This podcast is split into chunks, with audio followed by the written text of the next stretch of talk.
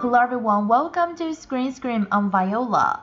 It's official summer break right now, and a lot of blockbusters are coming out. But before we step into that era, today I'm going to talk about Japanese movies, and in Top 007 section, I'm going to go through all the movies on the chart, preparing you for the upcoming weekend. So without further ado, let's listen to the first new movie we're going to talk about today. Detective Conan, Black Iron Submarine.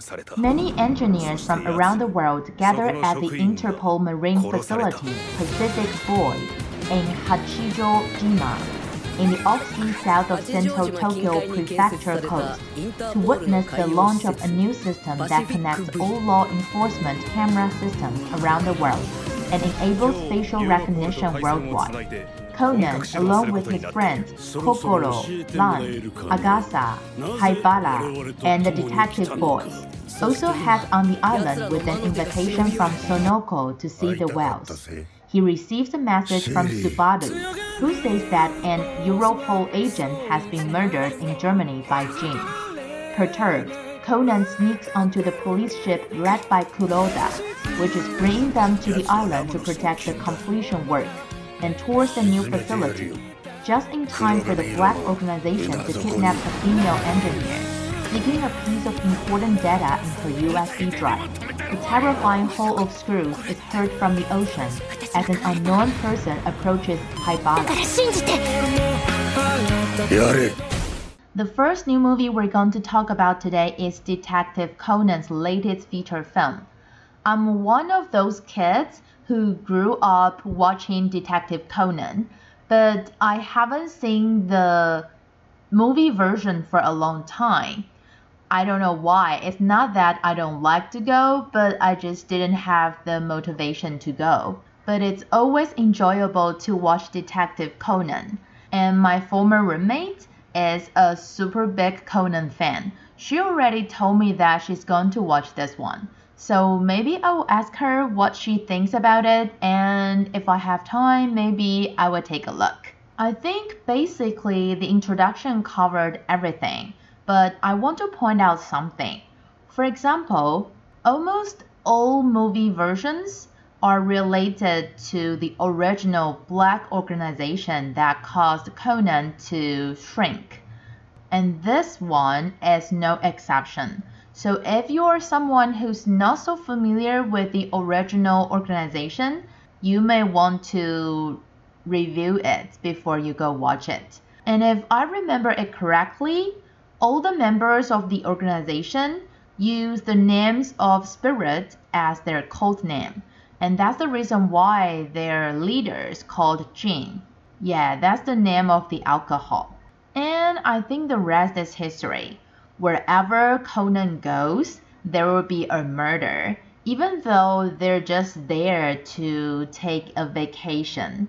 So I imagine in this movie version, Conan would need to make a lot of excuses to escape from the scene to investigate. I always enjoy those escapes and excuses. They seem so funny. But we don't really know whether Uncle goes on the trip with them from the introduction. So I wonder when Conan's going to break the case, whose body he's going to use. Or he would just use one of the characters present. It's also something we can pay attention to when we watch the latest Detective Conan and it's time for us to take a listen to the second new Japanese movie we're going to talk about today. Monster, a suburban town with a large lake, a single mother who loves her son, a school teacher who cares about her students, and innocent children lead a peaceful life. One day, a fight breaks out at school. It looked like a common fight between children, but their claims differed and it gradually developed into a big deal involving society and the media. Then one stormy morning, the children suddenly disappeared. Wait, why I think the introduction sounds like it's a horror? I mean, yes, the movie indicates that it's a thriller. but I think it's probably a little bit scarier than I thought. Well, just the poster itself gives you a creepy feeling. Then why do I introduce this movie? You know, usually I avoid horror, and even though this is not a horror, thrillers that are too scary are the same to me. But Monster was highly anticipated because it won the Queer Palme d'Or and Best Screenplay at the 2023 Cannes Film Festival. Also, it's directed by director Hirokazu Koreeda. I'm pretty sure you probably heard about director's name, but if you're not familiar with him, don't know what works he has produced before, let me tell you. Two most famous movies he made in recent years would probably be Shoplifters and Broker, and Monster is his latest work. Also, the movie score was created by the master Ryuichi Sakamoto, who just passed away earlier this year. Ryuichi Sakamoto is the legendary movie score master. So you can imagine the atmosphere of Monster is definitely really good. Wow, while I'm recording this episode, one of my high school friends just told me that he's going to watch Monster this weekend.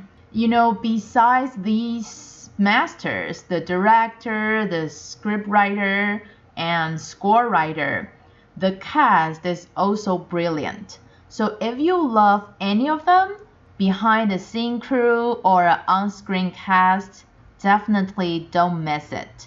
And I guess while the audience is watching it, people will wonder who's the monster or what is the monster? Is it one person or there are more than one person? Or is the system, the society that becomes a monster that hurts the kids? It would be very interesting to ponder over it. Now, before we move on to Top 007 and go over all the movies on the chart, let's review what we had from last week first. Top 3 Transformers Rise of the Beasts. Top 2 was Spider Man Across the Spider Verse. And top 1 The Flash.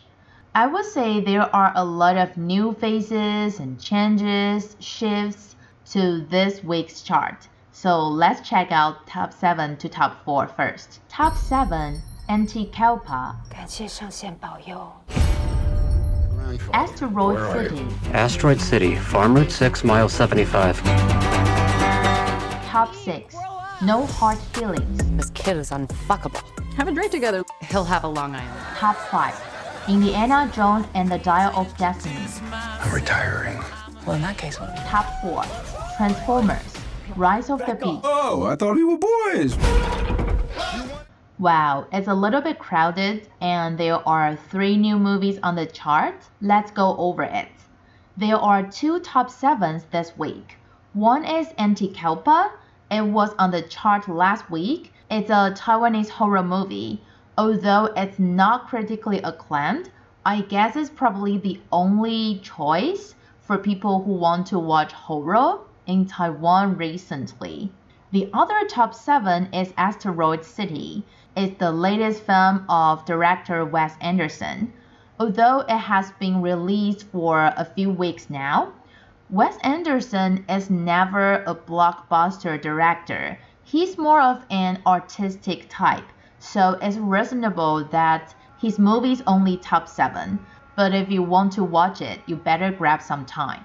Next, top 6 No Hard Feelings.